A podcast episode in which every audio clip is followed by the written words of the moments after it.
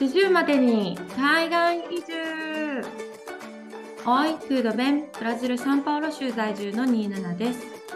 はい、ハイスコーイン、カナダで大学生兼映画ライター兼日本語教師をしている時エスです。40までに海外移住へようこそ。この番組では海外かぶれかつ30代半ばの私たちが40代までに海外移住を目指して奮闘する姿を毎週ご報告しています。えーさて、第90回目の40までに海外移住です。はい、よろしくお願いします。お願いします。あの、ついにですね、ブラジルの大統領選結果が出まして、おー、どうやった、あのーえっと、現職だったボルソナロさんが敗れて、えっと、前職のルーラさんが復活っていう。形になりました。で、ごめんなさい。私、ちゃんと 調べてないから、ちょっと言い方がいろいろ間違ったんですけど、このボルソナロさんがこの2018年から4年間の一任期をやってたんですけど、実はその前は、ルーラさんがもうすごい長い間政権を持ってたんですって。うん、あ、そうなんや。ルーラさんとルーラさんの側近の人でもうなんか16年ぐらい幅を取ってたみたいな話を聞いて、はい、ででそれでようやくボルソナロさんに変わったんだけど、まあ、今回またルーラさんに戻ったっていう感じでした。あ、そうなんや。うん、もうでもすごい接戦で、うんあのな、なんかね、50対何パー対49対何パーみたいな。あー、そうなんや。もう本当に、本当にちょっとで変わりそうなぐらいの接戦で、でた確かに全体の20%ぐらい、その投票しなきゃいけない、えっと、18歳から、18歳からだったっけな、69歳の間で20%ぐらいの人が投票にあえて行ってなかったみたいなんですよね。その状態、だから多分もしかしてその人たちが投票してたら結果が変わったかもしれないし、うん、っていうのがあるんですけど、そうなんや。どうやった？その結果が出たとき、なんか街の様子とかどうやった？うーん、なんか私の感覚的にすごい不思議なのが、うん。ルーラさんを支持してる人ってすごい分かりやすいんですよ。例えば、なんか喋っ、いろんな人と喋ってて、なんかこう、ボルソナロさんを批判してる人の声ってすごくよく聞くけど、逆はあんまり聞かないし、なんか会話の中でボルソナロさんのすごいサポーターだな、この人っていう人に出会ったことがなかったんですよ。ああ、そうなんや。そう。でも、なんか、例えば、前も話したんですけど、アパートの、こう、ベランダのところにボルソナロさんをサポートしてますっていう意味のブラジル国旗が飾られていたりとか、あとは、まあ、車にそのボルソナロさんのその、えっと、選挙ナンバーが22番なんですけど、22番っていうのを貼ってる人とかいいたりとか、結構いるんで、なんか、なんだろう、静かに強く応援してるって感じだったんです、ボルソナロさんのファンって。うーん、なるほどね。そうそう。で、ルーラさんのファンは割とこう声高にうんうん言ってるなっていう印象があって、だから本当に、うん、なんかどうなるんだろうと思ってたんですけど、あ、で、結局、あの、ルーラさんが当選した後に、その、ボルソナロさんサポーターの人たちが、まあ、ストライキというか、うブラジル全土で、その、ハイウェイとか主要な道路270箇所以上を、なんかこう、せき止めちゃうみたいな。う。ええなんかタイヤとか持ってきてタイヤを燃やしたりとか、なんかそのサポーターの人のトラック、すごい大型トラックでバーってこう、道をせき止めて道路止めちゃうとか、っていうのがやってました。そうすご な。すごいな。うん、だから結構おあの大規模でやってて、私の住んでる町でももちろんあったし、だからすごいその翌日とか交通渋滞が発生するみたいな。翌日だったか翌々日だったか忘れたけど、なんかそういうのがありましたね。めっちゃ迷惑やな。そうそうで、なんかよ、私もこの辺よくわかんないんだけど、その警察の人は、なんかそのボルソナロさんをサポートするために、例えばその投票の日に、その前も言ったと思うんですけど、私のパートナーのいとこちゃんのパートナーがリオ出身で、選挙のために地元に戻んなきゃいけないっていう話をしたじゃないですか。うんで、そのそうやって選挙のために自分の地元に戻る人がいっぱいいるから高速バスとかに乗る人がいっぱいいるんですよ。で、私が見たニュースはその高速バスをなんか警察がよくわかんない理由で止めてうん。投票所に行かせないへえ。ってやってる人がいたりとか、もうなんかそれもよくわかんないんですけど、なんか本当に、あのー日本の選挙と違って、やっぱ国民総選挙というか、あの日本でであの首相に投票できないじゃないですか。だからあのエリアごとに、例えば州ごとにどっちが勝ったっていうのがすごい出るんですけど、本当にくっきりと南の方、あの白人の人たちが多いエリアはもうみんなボルソナロ、サンパウロさんも含めてボルソナロさんが勝って、南、あ、じゃない、北、北とか北東部の、まあ、ちょっとこうあの経済的にあの貧しい人が多いって言われてるエリアの方がルーラさんが勝ったんですよ。わあ、そうなんや。マップで本当に色がくっきり分かれてて、あの、おそらくその、えっと、高速バスを止めたのは、その、ルーラさんのエリアの人たちを止めようとした。要は、ボルソナロさんを勝たすために、ルーラさんに投票しようとしてる人たちを止めたとか、へえ。そうそう、そういうのがあったんですけど、まあ、一応ルーラさんが勝ったっていう。すごいな。なんか考えられへんよな、あんま日本でな。そう、すごくやっぱ違うよね。うんうんうんうん。面白かったですね。はい。っていうわけで、まあ、来年からになるんで、あ、うんそうなんや。そうなんどうなるんやろな。なんかやっぱさ、トップが変わるといっぱい変わるやん、いろいろ。うん。方向に進んだらいいね。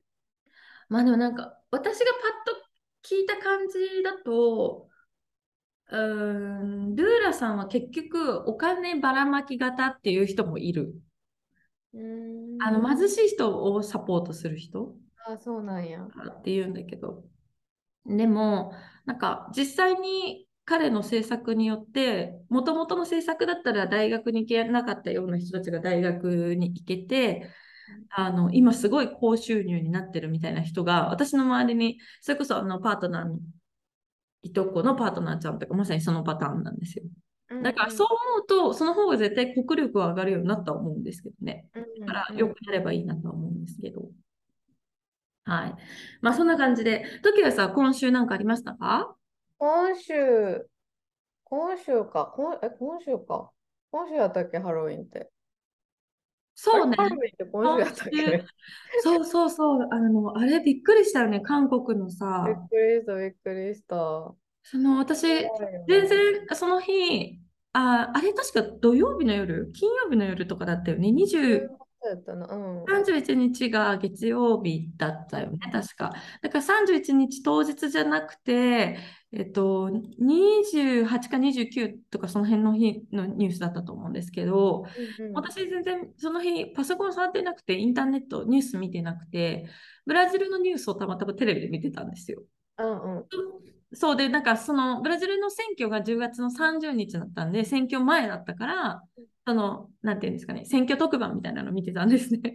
そしたらなんかブレイキングニュースみたいなので、韓国のハロウィンの映像が出て、でも最初、その、あんなに人が亡くなってるって私気づかなくて、そのブラジルのニュースだから私何言ってるかあんまり分かってないんで、なんかすごい大混雑を映してるのかなと思ったんですよ。うんうんうんうん。あ、日本のハロウィンも渋谷がこんな感じでみたいな話でパートナーに言ったら、いやいや、そうじゃないよ、もう150人以上の方が亡くなってるんだよって言われて、え？ってなって、なんで？ってなって、でそこからバーって調べて、うんうんうん。なそんなことを、なんかこう、私が記憶してる限り、ああいう民衆のこう、なんていうの、圧死みたいな、民衆雪崩って、なんか、になんかすごい前、20年ぐらい前のあの花火大会の将棋ラウンドみたいなやつで、女の子が亡くなっちゃったみたいなニュース、女の子だったかな、お子さんが亡くなってしまったっていうニュースを覚えてたぐらいで、それ以外のニュース聞いたことなかったから、こんなことあるんだと思って、すごいびっくりしたし、なんか怖いなと思って。怖いよな。そうそうそう。あ、そういうことあったよね、ハロウィン。そうそうそう。そうやな。なんか、でもさ、なんかやっぱいろんな街でそういう、うん。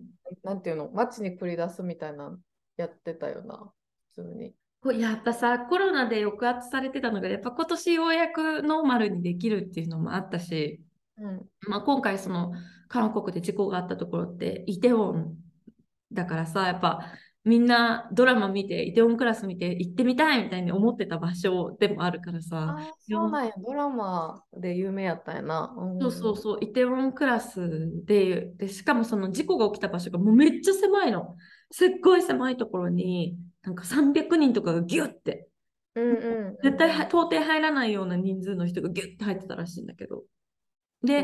結局、後ろの方の駅から降りてきた人が何が起きてるか分かんなくて、でも自分も中心部に行きたいから押すじゃん。うんうん。で、みんな戻って戻ってって言うけど、押すからどんどんどんどん圧縮されてみたいな感じだったって聞いたけど、うんい、や、そうやな。そっか。警察のそのなんか出動人数も多分日本の渋ハロとは違ったり、あとなんかその聞いた話によると、その韓国の文化として、その電車とかで前の人をちょっとこう押す押すのは別に OK みたいな文化があるって聞いたの。あ、そうなんや。そうそうそう。だからそのノリでちょっとずつみんなこう前の人を押すみたいな。えーそのパーソナルスペースの距離感がちょっと日本よりも多分狭めで、それがうちや、うち日本ですら近いなと思ってたから、すごいな、それうち。もうあのなんかなんだろう日本ってさまあ近いけどでもさ物理的にパンってさこう体の一部触られて押されたらさ振り返るじゃん。でえ何？みたいなするじゃん。でそこで止まるじゃん。うん。でもなんか韓国はそのちょっと押すくらいは別になんだろういいみたいな。で別にそれで振り返ってもそれやめてくれないみたいなのを何かで見てあそういうなんかこうちょっとした文化の違いとかも要因になっちゃったのかなみたいな。へえ。こういうよね。あまあ、ハロウィン、そうやな。あれ、なんでみんな街に繰り出すんやろね。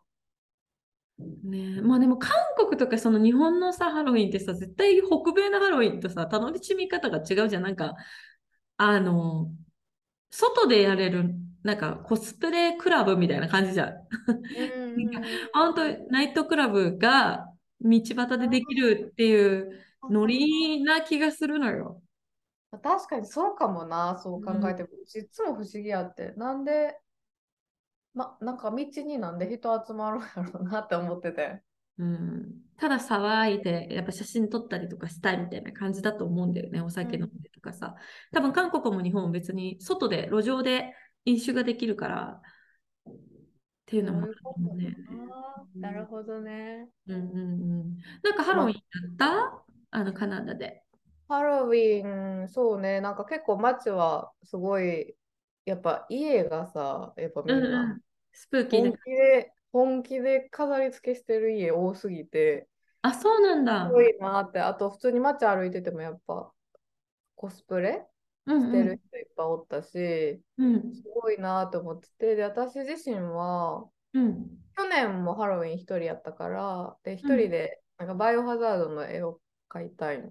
で、で、うんなんか今年もなんか絵描こうと思って、うん。ハロウィンに描いた絵を家に飾るみたいな。あを、もう自分のトラディションにしようと思って、で、今年もやって、あと、パンプキンパイも自分で作ってってやってえ、てす、ごい。なんか最近ベーキングにハマってるよね。うん、忘れられるから、なんか時間。ああ、お菓子作ってる間？そうそうそう。で、外で買ったお菓子で美味しいと思ったのがななくて、今まで、カナダで。難しいよね。ん難しいよね、海外で。うんクッキーとかもバカでかいし、なんか、あ、ほんまに日本のスタバのチョコチャンククッキーみたいな、はいはい。みたいなクッキーばっかりで、なんか、一枚めっちゃでかいやつね。そうななんか何でもでかいし、何でもなんかどしってしてるから、結構一口で、うん。あ、いいやってなるデザートが多くて、うんうん。だからもう自分で作った方がいいかってなって、自分でうん作ったりとかしてんねんけど、うんだからなんかほんまに、でもさ、初めてパイ生地作ったわけ、パンプキンパイ作るために。えー、すごい。なんかさ、日本におるときって冷凍のパイシート使ってね、いつも。うん、売ってるもんね、パイ、パイのシートね。そう、でもやっぱこっちって冷凍のそういうパイシートとか売ってなくて、やっぱみんな一から小麦から作るっぽくて、えー、私はなんか日本のレシピ見ながらやったんやけど、うん。なんかこんなバター使うんやっていう、なんかやっぱさ、作ってみてわかるやん、何が入ってるかみたいな。うんうんで、それで驚いてさ、なんか、で、海外のパイってやっぱ甘いし、うん。うん。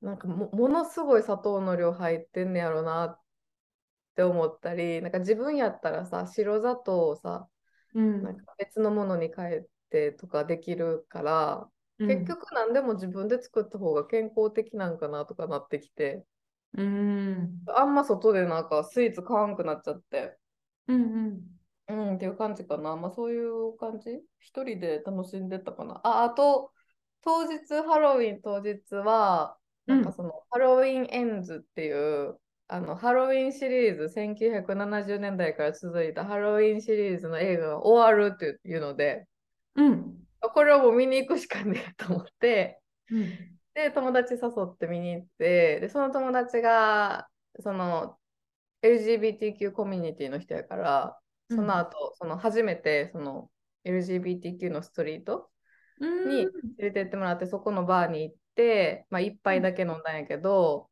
うんうん。そこのストリートがほんまになんかそういう渋谷のハロウィンみたいになってた。みんなみんな泊まって写真撮って、ーうんうんで、外でみんな音楽かけて乗ってとかやってやって、でもそうそうでも私はそのやっぱり韓国のニュース見ちゃったから、その前に。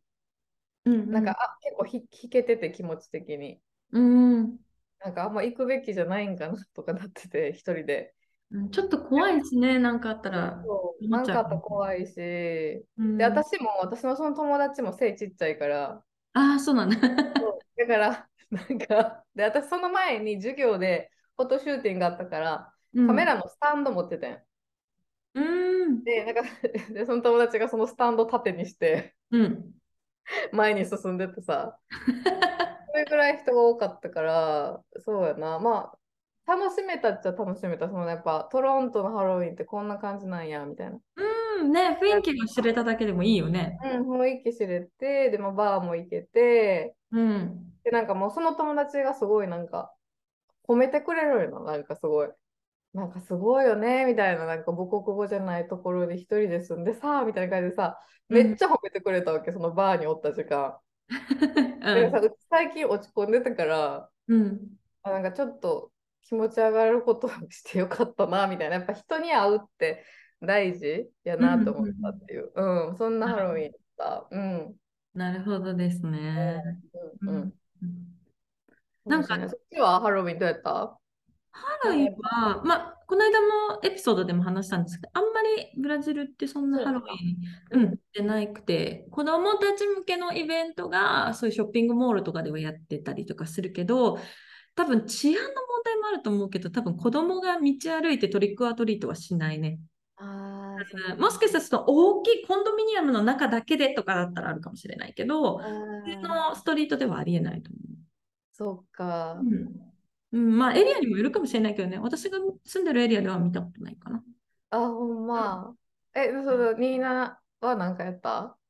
うん、うん、特に何もやってない。ハロウィンみたいなのやらなかった？全然、全然何にもやってない。お出かけもしてないし、うんあの義理の両親がちょうどハロウィンの日にあのショッピングモールに行って、なんかショッピングモールの店員さんとかが多分、うんあの全みんな仮装してて、来たお客さんを驚かしたりしてたらしいんだけど、ああ、そっかそっか。そうそうそうそうそう、そういう話は聞いてたんだけど、私は何もやりませんでしたね。そっか、そうよね。はい。まあ、皆さんもどんなハロウィン過ごしたでしょうか？はい。うん では、早速本日も始めてまいりましょう。はい。日本の常識は海外の非常識。今週のカルチャーショックのコーナー。このコーナーでは、サンバとシュハスコの国、ブラジルに住むニーナナと、カナダ・トロントの公立大学に写真専攻で留学中のトキエスが、日々のカルチャーショックをシェアしていきます。はい。えー今週は私、ニーナナの方からシェアさせていただきます。はい。えーと、あの、かねてから友達ができない、友達ができないと申していた私、ニーナナですが、あの、こちら、ブラジルに来て、多分初めて 日本人の、あの、まあ、お友達というか、ができああ、いいね。よかったね。た、できたかな？みたいな。まだ1回しか会ってないからあれなんだけど。わかるわかる。一回しか会ってない時とそういうの友達言ったらなんかちょっとそうおこがましいかなと思うんだけど、まあ、でも連絡先とか交換してあのご飯とか行きましょうみたいな話になった、うんでまあ、きっかけはその私がずっとポルトガル語を教わっている日系ブラジル人の先生がいるんですね。であのその彼女は、まあ、日本に20年ぐらい住んでてもう日本語も英語もポルトガル語もペラペラという先生で私もその方から授業を受けてたんですけど彼女のメインのあのクライアントは、えっと、現地に駐在しているあの駐在さんの奥さんとかそういうなんかこう日本から来た日本人の人のあの例えばあのブラジルだとトヨタとかホンダとかそういう車系の会社の方が駐在でこちらに住んでることが多いのでそのかその駐在で来た方だったりその方の家族にポルトガル語を教えるみたいなうんうんうんことが多いんですね。で、えっと、私その実は日本に一時帰国して戻ってきてからちょっといろいろあって今彼女のレッスンは受けてなかったんですけどその彼女のあの私のポロ語の先生とそのポロ語の先生の生徒の方の一人がなんかなんかの時にたまたま今私が住んでるパートナーの実家の前を通ったんですって。うんで、その時に、まあ、あの、パートナーの実家、迎えに、その、進級の学校があるので、その流れで、私のポルゴの先生が、あの、その、あ、ここ進級の学校なんですよ、とか、で、それつながりで、あの、私の、あ、ここ、あ、実は日本人の子がブラジル人の人と結婚してここに住んでるんですよ、とかっていうのを、あの、説明してくれたらしいんですよ。うんうんそしたら、あの、その、先方の、あの、方が、その、私にすごい興味を持ってくれて、ああ、よければ、ぜひ、あの、知り合いになりたいですっていうふうに言ってくださって、で、あの、それの、今回友達になった方、日本人の方と、その彼女の旦那さん、両方ともその、あの、日本にいた時とかに、あの、鍼灸、針をよくやってたんですって。で、針ができたらいいなって思ってたところだったらしくて、そうなんそう、や針がやりたいっていうのもあって、こう、声をかけてくださったんですよ。うんで、あ、じゃあぜひ一回会いましょうってなって、えー日にちをセットアップしたんですね。で、今、この時点で私、その彼女のことを日本人だって分かってるんですけど、その、日付のやり取りを私の自分のポルゴの先生とやってる時に、彼女いつもポルトガル語で私にメッセージを送ってくるんですよ、練習のために。ああ、そうなんや。うんうん。そうで、あのーなメッセージの流れのやり取りの中で、私はなぜかその彼女が日本人だけど、あの私と同じパターンでブラジル人の方と結婚して移住してきた人か、日系ブラジル人で日本語を勉強してる人だと思ってたんですよ。うんうんだからその駐在の方だとはなぜか思ってなかったんです、私の頭うん。の中で。うんうんそうそうそう。で、だから普通にブラジルに長く住んでる人だっていう設定、もしくはブラジル人の人だっていう設定で、あどこに、なんかお昼ご飯かカフェしましょうみたいな話になったから、普通に、あの、じゃあレストラン、あのショッピングモールのレストランでいいんじゃないですかみたいな感じでセットアップしたんですね。うんそしたら、なんか前日の夜に、あの、その先方の方から連絡があって、なんかあの、さっき冒頭で話した通り、その選挙の影響で、今その、バス、あの、高速道路のストライキとかがめっちゃあるから、バスとかがめっちゃ止まっちゃうんですよ。うんうんうん。で、その先方さん、お子さんがいらっしゃって、で、あの現地の、ブラジルの現地校ではなくて、多分日本人学校に入れてるんですよねう。んうんうん。で、私そこ、そこもよく分かってなかったんですけど、なんかサンパウロにある学校に行くのに、今バスがストライキで行けないかもしれないから、私の家でお茶でもいいですかみたいな感じで提案してくださったんですよ。うんその時点でも私なぜか、へえそうなんだ、みたいな、ブラジルの人なのに、あの日本人学校に入れてんのかってなぜか思ってた。ああ、そうね。で、いざあのお家に着いたら もうドア開けた瞬間ザ日本人の方でああしまったと思ってうんうんうん。でなんでしまったかって思うとまず1個目私とあの義理の母を私あえて連れてったんですよ。あ、そうなんや。まあ、私は相手の人があのブラジル人の人と結婚して長くブラジルに住んでる日本人女性。もしくはあの日系ブラジル人の人だと勝手に思ってたからパートナー私の義母がいた方が会話が盛り上がるかなと思って連れてったんですね。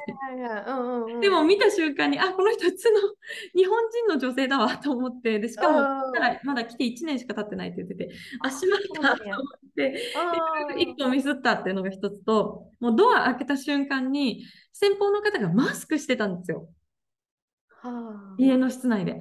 でも、うんブラジルって今もう、外とか普通に、なんだろう、病院とか以外でマスクしてる人ってまずいないんですね。うんうんうんだから、私も当然マスクなんてしてなくて、入って、ちょっと、あ、じゃあお寺帰って手洗わせていただきますねっていう時にマスクの存在に気がついて、ごめんなさい、マスクしてきてないですっていうふうに謝って、うんうんうんっていうのが2個と、あともう1個のカルチャーショックというか、やっちゃったなって思ったのが、まあ、そのブラジル人の方のお宅にお邪魔するって思ってたし、あとそのレストランに行く予定だったのを前日の夜に、まあ、先方さんの都合であの予定を変えたので、何にも手土産を持ってってなかったんですよ。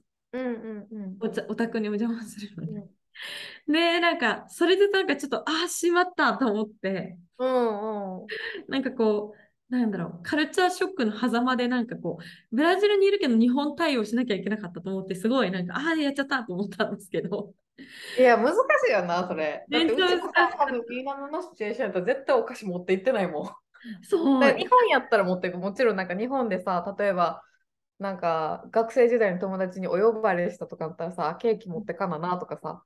そうそう、で、なんか初対面の人とかだったらさらにじゃんうんか。うんうん。なんか、え、でも海外でやらんな。そう、と思ってミスっちゃって、でもなんか、それで先方さんが、まあ、ブラジル式でおもてなしをしてくださったらよかったんだけど、家に入ってから分かったのが、家族写真が飾ってあって、もう旦那さんも日本人のことが分かったわけですよ。で、そこで私は、うんあ、この人は、だブラジル人の人と結婚した人ではなく、日系ブラジル人の人でもなく、駐在でこっちに来てる人なんだってことに初めて気がついたわけですね。うんうんうん。で、ああ、しまったと思って、で、なんかその彼女が結局その、おもてなし、なんかパンをすごい、パンの先生やってる方ですごい手作りの料理が、先生？うんええなあ。なんか料理がすごい上手な方で、あの、なんかもうフルコースが出てきたんですよ、ランチで。すごいな。うんうん。もうエントリーからエントリーががあの出てきて、その後サラダとスープが出てきて、メインディッシュ出てきて、みたいな。で、あの、またなんかパンも3種類ぐらい焼いてくれて、みたいな。すごかったもうね、なんか、おもてなしもちゃんとなんかお箸となんかそういうカトラリーもちゃんと使いやすいにいろんな種類が出てきたり飲み物とかもすごい気遣ってくださってうわ、うん。超日本流のおもてなしだと思って逆にすごいなんかどうしようどうしようどうしようどうしようって思っちゃってうんうん。パニックになって。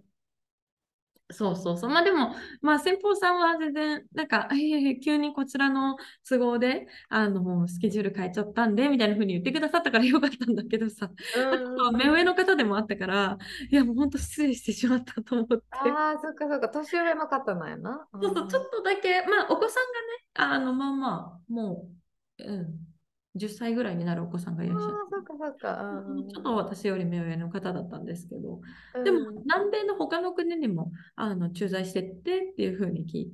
そうそうそ。あ、そうっか。じゃあ、まあまあ、でもわわか分かってるんじゃない？なんか別にめっちゃ日本ってわけじゃないから、ブラジルやから。そうそう。でも私、その、うん。なんか、カナダにいた時とか駐在の人とかあのあ出会ったことあったんだけど、かブラジルでその駐在員の方っていうか人たちに出会ったのが今回が本当に初めてで、うんあのなんか、そう、なんか、あここまで日本式だったっていうことにちょっと逆カルチャーショックだったの。駐在の人たちのその立ち振る舞いとかが思ってるよりも日本だっていう。うんうんうんうんまあすね、先方さんは私が日本人って分かってるから、うん。そのようにしてくださったと思うんだよね、あえて。うん。だけどなんか、なんだろう、すごくショックを受けて、で、なんか、一応帰った後も私もお礼の連絡をしたんだけど、うん。あんまりなんか硬くなってもあれかと思って、カジュアルめに送ったのよ。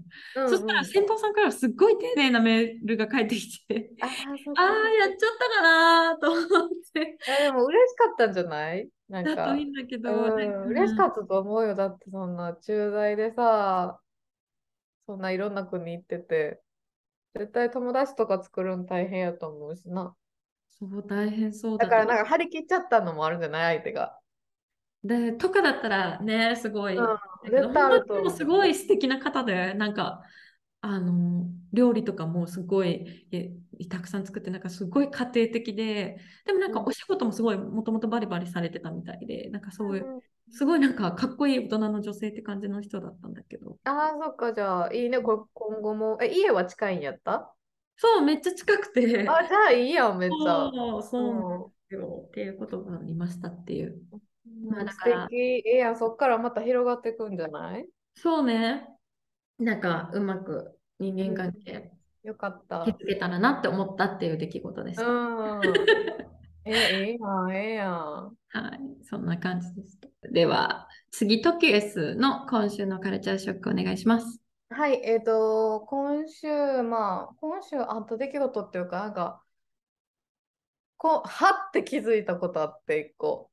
何？ははって気づないたことあって、そうそうそうそう。っていうのも、なんか、あの、まあ、最近さ、なんか、トロントすごいコロナまた流行り始めてて、ああ、そうなんだ。いろんなとこでみんなコロナなった、コロナなったみたいな、なんか先生とかも、なんか全部授業オンラインに切り替えるっていう先生もおったし、うん。で、なんか一人、めっちゃ前のポッドキャストで話した、あの、田中、イタリア人で、なんかガキ使が大好きで、うん。ガキ使で言うと田中みたいなうん。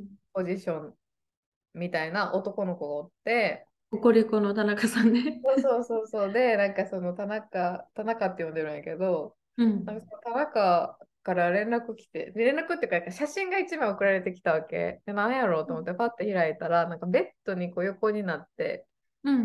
なんかしんどそうな顔をしてる写真だけポッて送ってきたわけ。うん。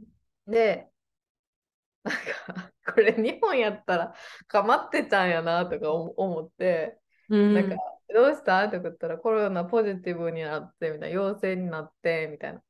ああ、そうだったんだ。ってなって、あ、そうなんや大変やなって、まあでも家族と住んでるというか、お兄ちゃんと住んでるのかななんかあ、一人暮らしではない。一人じゃないから、ううんんうんうん、まあなんか、ほど安静安静にして、なんか、あの、あんまり、なんか、まあ、なんていうの、仕事とか、仕事家でやってるから、仕事とかせずに、ベッドの中お、おりみたいな感じで言って、うんうん。その時、その話の中で多分向こうは、多分ずっとベッドの中にいるから、うん。なんか多分誰かとチャットするしか、ほなんかその他にやることが多分なかったのか、あ、暇だったんだね。多分暇隔離もして暇だったね、多分な。うんうんうん。で、なんかすごい連絡送ってきて、うちが返事してなくても、向こうからなんか連絡が何個かポンポンってくる感じあって、うん。で、なんかここでパッて見見たら、WhatsApp 見たら、なんか学校どう？みたいな、どんな感じ？みたいな。で、来て、で、まあ普通に話したわけ。なんか学校、まあその先生もコロナポジティブになったから、なんかオンラインに切り替えるとか、うん。なって、で、なんか、オンラインに切り替えるってなった当日、多分まあ先生もしんどかったんか知らんけど、授業が10分ぐらいで終わってん。え、どういうこと？で、なんか、なんていうの、なんか日程変えるとかさ、やっぱしてほしい。なんかその、多分自分でお金払ってない人たち、親のお金で来てる人たちはやったーって感じやったんやけど、私からしたら、もうこの授業にも何十万って払ってるわけやんか。うん。で、それを10分で終わらされると、うん。なんかちょっと、なんていうの、もやっとするっていうか、こうもやもやがずっとつ募ってる状態やから、学校に対して。うん一つの授業がそうなるとは、またかってなるわけ。で、他のがなんか授業でも先生30分遅れてくるとか、すごいいろいろあって、うん。不満がたまりにたまってる時にそれをやられたから、うん。私が、まあ、学校どうっていうか、まあ、いつもと同じで学校あんまり好きじゃないって送ってん。うん。で、そしたら、あ、そうなんやって言って、で、なんか、で、その後になんか、そんなに学校嫌いなんやったら、なんか他の大学に行けば？みたいな。なんか僕が行ってた何々っていう大学は先生良かったし、なんか今から帰れば？って言われてん。うん。で、うちが、いや、もう遅いと思う。私がもし、なんか1年目とかやったら帰ると思うんやけど、なんかもう卒業、来年の春に卒業する時点で、多分もう学校帰るとかそういうややこしいことはもうしたくないうん。から、まあしょうがないよね、みたいな。だからなんか本当にビザを取るためだけに行ってるって感じかな、みたいな。うん。で、言ってて。なんて、な、なんでその話長いなったのか忘れたんやけど、うんなんかその後に、なんか、な、なんかを、なんかすごい高いお金のことを、なんかいとも簡単にこれすればいいやみたいなことを言われたやったやってん、多分。覚えてない、覚えてない。ごめん、そう詳細は覚えてないけど、で、その時にうちが、いや、簡単になんかそういうなんか、なんていうの、お金？うん。なんかその高いお金払ったらいいやみたいなこと言うけど、うん正直、今の私からしたら、それすら大金やし、なんか、あの、まあ、日本円も下がってるうん。から、なんかそんな簡単にそういうことを今決断できないんだよね、みたいなうん。話をしたら、え、じゃあなんで日本の仕事辞めて、こっちで働かないの？って言われて、うん。いや、いや、なんか、やっぱり日本で今持ってる仕事って、なんかうん日本にいる時に、喉がから手が出るほど欲しくて頑張って手に入れたものでもあるから、そういう簡単に円安が理由で、やっぱポイって手放すことがちょっとできない。うん。だから仕事の量をちょっと減らすとか、やっぱそういうのは考えなあかんけど、うん。全部投げ捨ててカナダで就活みたいなのはちょっと今考えてないかなみたいなうん。話をしてそしたらなんか、まあそれはわかるけどでもなんかお金ないお金ないっていうんやったら働くしかなくないみたいな感じで言われてはいはいはい。で言ってることわかるで。なんか、うん。言ってることわかる。もちろん私今お金ないからさ、うん。言ってることわかんねんけど、なんかその簡単に今そういうふうにじゃあ毎日仕事がこうバーってくる中でうん。今の仕事全部上って投げて就活の時間取るみたいなのがまあできひん？うん。だから自分がさ例えばほんまにその日本の仕事だけで生活してたとしてまだ時間が他にあったら多分その空いた時間でうん。なんか、まあ、求人見たりとかなんか人生設計みたいな感じで思うんやけどなんか私の今の状況って仕事が終わったとしてもうん。なんか疲れて寝てるかうん。仕事してない時って学校のなんか課題やったりうん。なんかそういうことしててで自分が空いてる時間ってやっぱりちょっとそういうなんか料理とかしてなんか自分の好きやけど日頃なんかあんまできひん時間取らなできひんことをやりたいうん。みたいな感じだからなんかあんまりなんかまあこれ言い訳にはなるけどなんかそういうなんていうの自分の人生をゴロって変える決断みたいなのが決断するまでの計画みたいなのがまだ立てられてなくてうん。でなんか、まあ、そのこと話しててでなんかでもなんかまあ日本の仕事手放せへんの分かるけどなんかカナダで仕事した方がいいと思うみたいなすごい言われたからうん。あ分かったって言って、まあそうやなって言って、じゃあ仕事ちょっと探してみるわ、みたいな。でうん言ってて、でいろいろ仕事探してたんやけど、なんかやっぱ自分の今のスケジュールに当てはまる仕事がなくて、うん。そうねフルタイムが多かったり、週末は時間あるんやけど、なんか月から金曜日までとか、なんか土日閉まってるお店とかの求人とかも多かったりしてて、で、唯一当てはまったのが、なんか家事手伝い。で、なんか週2で1日3時間で、なんか家事手伝いで、時給がめっちゃ良かったん。うん。なんか普通に多分、なんかジャパレスとか15.5ドルとかやねんけど、なんかその求人は1時間20ドルやったから、うん。ちょうどいいなと思って、なんかそのドルをこうなんかちょっとずつ稼ぐにはちょうどいいなと思ったから、うん。なんかそれを一応応募して、うん。で、それを言ってん、その人に話してん。うん。で、なんか、まあそうやな、なんかドル稼いだ方がいいよなって言って、まあでも自分のスケジュールに合うように、うん。なんか、とりあえずこれから始めるわ、みたいな感じで言ったら、うん。向こうがなんか、いやなんかクリーナーとか良くないみたいな。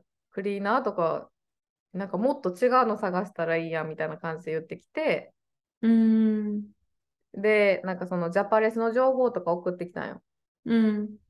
で、これやったら、ここの店応募したらいいや、みたいな言ってきてんけど、うん。そこの店がフルタイムでしか募集してないわけ。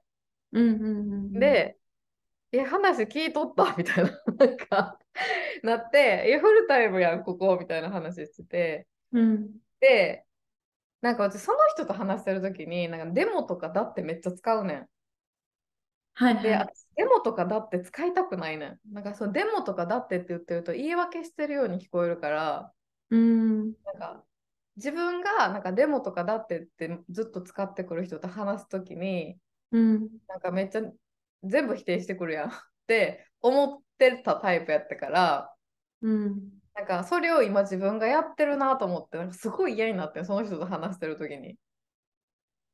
うん。うん。なんか、でも、なんかよくよく考えたら、なんか何でもかんでもそうやって簡単にポンポンポンポン、なんか提案、まあ向こう悪気があるわけじゃないけどさ、提案してきて、それが自分の考えとかな。例えば、うちがすごいさ、レイジーでさ、うん。えー、でもなんか、やるん嫌やなとか、なんか、あ時間あるけど、あなんかでもめんどくさいなってなって、いや、でもだってって言ってるなら、うん。なんか、それはあかんと思うんやけど、なんか、うちって今もうパンパンのパンになってるところに、い。ろいろ提案されて、なんかそれをまあ必死で、なんか新しいものじゃあ入れていかなあかんよなとか、うん。なんか今のままじゃあかんよな、変えなあかんよな、人のアドバイスも受け入れなあかんよなってなってる時に、うん。なんか向こうからポンポン言われて、なんか、でちょっと険悪になってん、なんかそのチャットが。なんかさ、いつ、今回が初めてじゃなくない？そのなんかさ初め、てじゃない。そうそうそう。田中がこう、なんか、日本人的な表現で言うと、なんかこう、デリカシーがないというか、うんなんかこう、人のちょっと金銭をついてくるような発言が多いじゃん。ちょっとこう、無神経な発言が多い。うんから、だから前も一回イラッとしてた記憶があるんだよね。イラッとしてた。そうそうそう。うんで、でもなんか私的に多分、なんか、いっぱいいっぱいやから、うん。なんか余裕がない時になんかこうチャットが来て、で、私もなんか言い返さなみたいな気持ちになってきて、うん。なんかこう言い返してたらどんどんどんどんなんか気持ちやんできて、うんうんうん。なんか、なんやろ、なんかうち別にレイジーじゃないねん。分かってんねん、それは。なんかめっちゃ毎日働いてるし。全然レイジーじゃないとや。のに、うんなんか、レイジーみたいな言い方してくるやんと思って。で、それになんか腹立って、うわーっと返事返してとかやってて、うんうんうんなんかでも、その返事してる時に、うんなんか私、レイジーみたいやんってなった時に、なんかはって気づいたんが、うんその人からなんか言われたりとかした時、え、なんかうまいこと説明できへんねんけど、うん。一人でおるとき、なんかさ、誰か第三者がその場におってさ、いや、うん。レイジーじゃないよって言ってくれたら、ファってなんかこう、気持ちが切り替えれるんやけど、うん。一人でおるときに、なんかその話してる話し相手が、ちょっとアグレッシブやったりとかすると、うん。なんか、あれ、やっぱレイジーなんかな、なんか変に錯覚すんねん、脳みそが。やばい洗脳されやすいそうそうそう。で、多分それって、マジで一人の時間長いからやなと思ってん。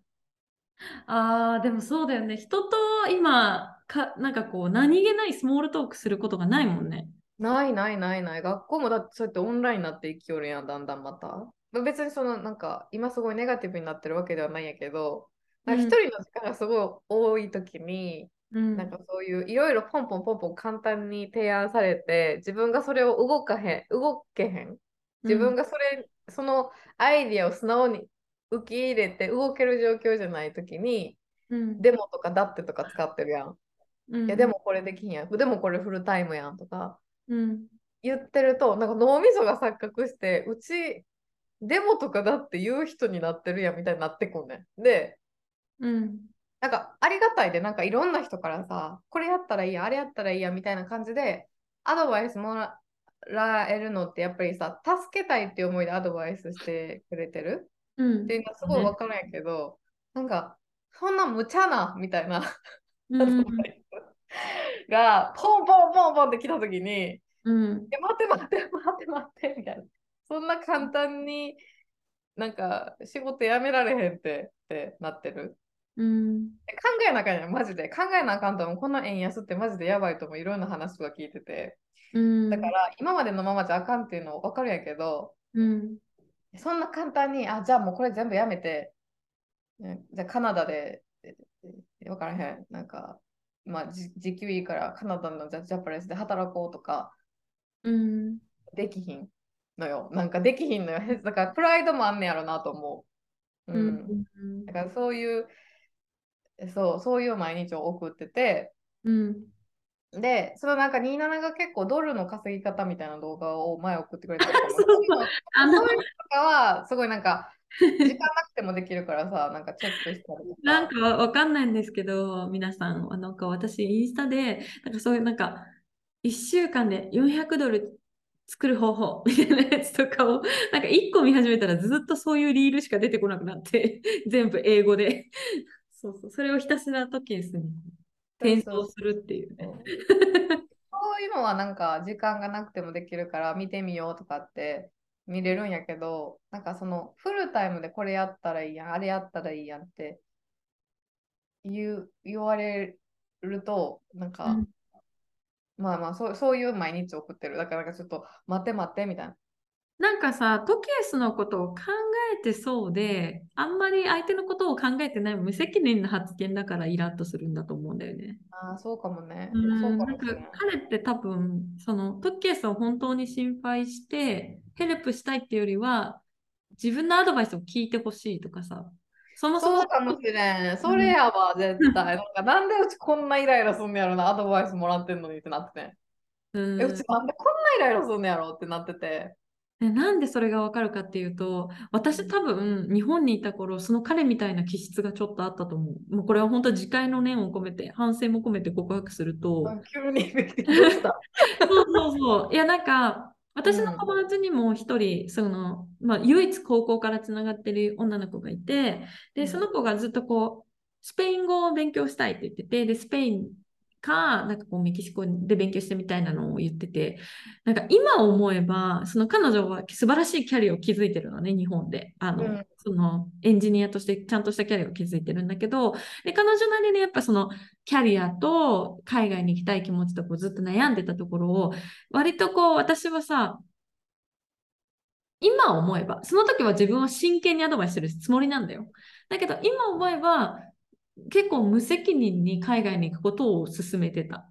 うん、で、今思えばそれは何でかなって思うとやっぱり自分の仲間が欲しかったんだと思う。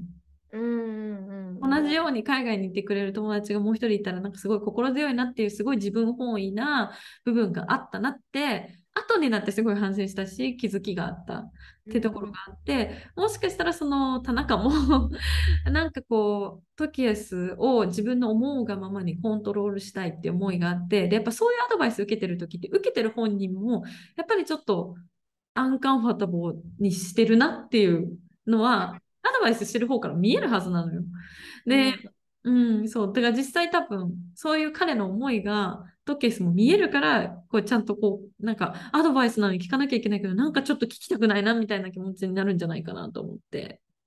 明確、そうかもしれん。うん、うちさ、なんか、せっかくアドバイスくれてるのになんでうちこんな口喧嘩してんだろうってなってて、一人で。うん、でもさ、それをさ、わざわざ誰かに言うこともなくさ、一人やし。うん、なんかその当時の私の気持ちで言うと、やっぱもどかしさはあるのよ。なんか何とかしてあげたいっていう気持ちもあるし、もどかしいな、もうこうしたら早いのにって思ってるんだけど、でも、なんか多分その当時その彼女が欲しかったのはそのアドバイスじゃないんだろうなって今ならわかるし、うん、まあでもそれ難しいよな、人人の心やからさ。本当に難しいなって思う。難しいと思う。その田中もまあ良かれと思ってやってるんやろうけど。もうだから事実を教えないで、ありがとう、じゃあちょっとトライしてみるねでいいと思う。うん何かアドバイスもらったら、ありがとう、ちょっとその通りにやってみるわとか。確かにそうやな。うん難しいよな、だからアドバイスする。する側もされる側もやっぱりその時のシチュエーションによってさ、捉え方も変わってくるし、うん、そうね。もう思ったっていう、ごめん、めっちゃ話長なった。いやいやそういう感じ、そういう感じの毎日なのよ、今。なるほどね。まだちょっとじゃあ、まだちょっと低空飛行な感じではあるね。ちょっと低だ空飛行、でもテンション上がる時とかあるで、普通に、イエーイってなる時あるけど、なんかやっぱそういう、なんかやっぱ円安がでかいな、やっぱ。うん。毎日こう働いててさ、うん。でうちもやっぱドルに換算して、エクセルにまとめたりしてね、今日自分がどれだけ働いたかみたいな。はいはいはい。で、円でも、まあ円でも記録してるし、ドルでもその日のドルレートみたいなんでもうん。記録してて、やっぱそういうの見るとさ、やっぱあ同じ量働いてても違うっていうのがわわかる？うん、そういやだなんかやっぱそれが多分なんか落ちてる原因の一つでもあるんやろなみたいな感じ。うん。ただでもドルレートで見とかんと自分が家賃払うってなった時に日本円で、びっくりするやん。だからとりあえずそのびっくりになれるためにこう毎日なんかドルでも計算してるんやけどうん。それもあるやろな。だから円安もすごいでかいかな。落ち込む理由の一つとしては。うん。うん、なるほどね。そんな感じ。ごめん。なるほど。まあちょっとね、実録なリアルな心の声の回ということで。はい。ありがとうございました。えーこのまま映画コーナー行っちゃおうかな。はい、えー映画ライターとケースによるおすすめ映画紹介。このコーナーでは映画ライターである私とケースが独断と偏見によるおすすめ映画についてご紹介していきます。お願いします。はい。えっと今回ご紹介するのは、えっと、ディズニープラスで多分今日本も配信されてると思うんですけど、バーバリアンっていう映画で、で、この映画すごいなんかホラー映画、あ、そうなんだ。ホラー映画なんだけど、なんか、あの、すごい高評価がついてて、へえ。そう、だからこれちょっとご紹介したいんですけど、まあ、イットシリーズでペニー・ワイズを演じたビル・スカルスガルドっていう人がいるんですけど、うんうん。なんかその人なんかもともとモデルで、やっぱすごいスラってしてる、でかっこいいんやけど、なんかペニー・ワイズでめっちゃ怖い役演じたからすごい話題になって、まあ、その人が出演するホラーで、まあ、アメリカとか北米は今年9月か。9月に劇場公開されたから、なんかほんまにストリーミングサービス早いなと思う。もう今、ディズニープラスで見れるからさ、すごいな、みたいな感じ。で、まあ、その今作の舞台が、まあ、民泊？うん。なんかやっぱ今すごいエアビーとか主流になってきてるけどさ、そうまあ、そういうね。民泊が舞台になってるうん。ホラー映画です。で、主人公は女の子で、テスっていう女の子で、はいその子はドキュメンタリー映画の仕事の面接のために、まあ、前乗りでデトロイトにやってきて、なんかその前日の夜に到着するんですよ。うん。で、彼女はエアビーで1ヶ月前に予約した家に到着するんですけど、うん。キーボックスに鍵がなくて、うん。で、担当者と連絡が全然つながらない状態うん。になってて、うわどうしようみたいな。しかも雨がすごい土砂降りやって、その時。はいはい。えどうしようどうしようってなってるんやけど、うん。そんな時にその家の中の明かりがつくのを見て、うん。ちょ家の中誰かおるやんみたいな感じになって、うん。で、なんかドアをノックしたら、その別の入居者でキースっていう、これがビル・スカルスガルド。彼はその別のアプリ、エアビーじゃない、他のアプリから予約してて、うん。だからなんかダブルブッキングみたいな状況になって。なるほど。で、なんかその、まあでもさ、言うて、テス、その主人公のテスも、なんか、え、怪しいみたいな。感じになったから、うんなんか予約の証明見してやみたいな。うん。で、ちゃんとお互い予約の証明書見せ合ってうん。やってて、でもなんか担当者担当者とも連絡つながらへんし、どうしようみたいになった時に、うん。なんかテスがじゃあ家の中に入って、うん。なんか土砂降りやから、うん。中に入って、で、なんかホテル、近くのホテル探すわみたいなうん。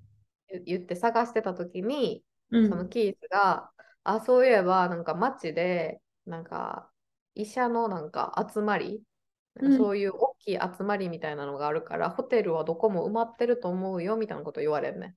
うん。で、はどうしようみたいになった時に、そのキースが、うん。なんか、あ、じゃあ僕はソファーで寝るから、ベッドをよかったら使って、みたいな。うん。めっちゃ親切だよね、キース。うんうん。そう親切心にテスすごい疑うね、なんか、え？みたいな。親切じゃん、みたいな。うん。で、まあ、それでも、まあ、もう行くとこもないから、で、明日も仕事の面接あるし、まあ、しょうがないなってなったから、うん。でちょっとテスって潔癖気味やから、なんかベッドシーツ、人が寝たベッドシーツで寝たくないみたいな。で、うんそのベッドシーツを選択して乾燥させる1時間ぐらいの間に、うん。まあ、2人はそのなんか何の仕事やってるとかお互いの話して、うん。その緊張が徐々に解けていくっていう感じ。で、まあ、夜結局テスはそのベッドルームで寝て、うん。で、えっと、キースは、えっと、ソファーで寝るんやけど、うん。夜に物音でテスは目が覚めて、うん。そしたらベッドルームのドアが開いてて、閉めたはずやのに。うん。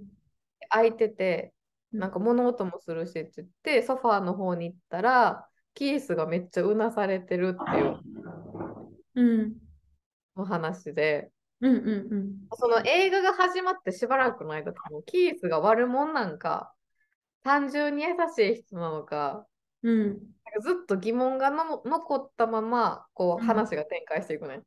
うん。うん。で、でもなんか徐々に、なんかすごいさ、ありきたりな設定や、なんか民泊でダブルブッキングして、そこに怪しい男がいて、みたいな。うん。うん。で、なんか一緒に過ごすことになった、みたいな。うん。で、でち、ちなみにこの家に不気味な地下室みたいなのもあんねん。はいなんか。トイレットペーパーないときに取りに行こうと思ったらめっちゃ不気味な地下室あるみたいな。うん。だから結構めっちゃありきたりな設定やねんけど、うん。なんかそれがすごいなんか後半ぐらいから、え、もうなんか逆になんか、なんて斜め行く設定になりすぎてて、その後。なんか。だから、なんか、ありきたりな設定やのに、なんか中心に持ってくるキャラクターを、うん。なんかすごい全員意外な人物にしてることで、なんか結構斬新な仕上がりになってて、へえ。私はなんかすごい予想外の展開で、なんかすごいなんかホラー好きの人のために作られたんかなっていうぐらい、なんかホラー好きが期待するなんか、なんかスリルとかもあったし、うん。なんかその斬安心さみたいな、このありきたりじゃない、ありきたりに見せかけてありきたりじゃないみたいな作品の作り方うん。になんか私はすごいなんかテンションが上がって、マジで見た後に、マジで話したくなった、いろんな人にこの話。っていうぐらい、なんか、そう、なんかどうせありきたりなんやろって思ってみ見たら全然違うから、いや、これほんま見てほしい。ホラー嫌いな人も見てほしい。あ、そうなんだ。そうそうそうそうっていう感じやった。で、そのキースが果たして悪者なのか、いいものなのかみたいな。うんうんうん。注目して、はい、見てもらえたらと思います。はい、えっと、ディズニープラスで配信中ということで、バーバリアンという作品ですので、うんぜひ、あの、見てみてはいかがでしょうか？はい。はい。ということで、今週の始終までに海外移住はここまで。感想、質問、ご意見の受付先は、27とケース at gmail.com までお願い、お待ちしております。はい、ぜひお願いします。はい。では、来週金曜日朝8時にまたお会いしましょう。ボンフィナウジセマーナ。Have a good weekend! バイバイ。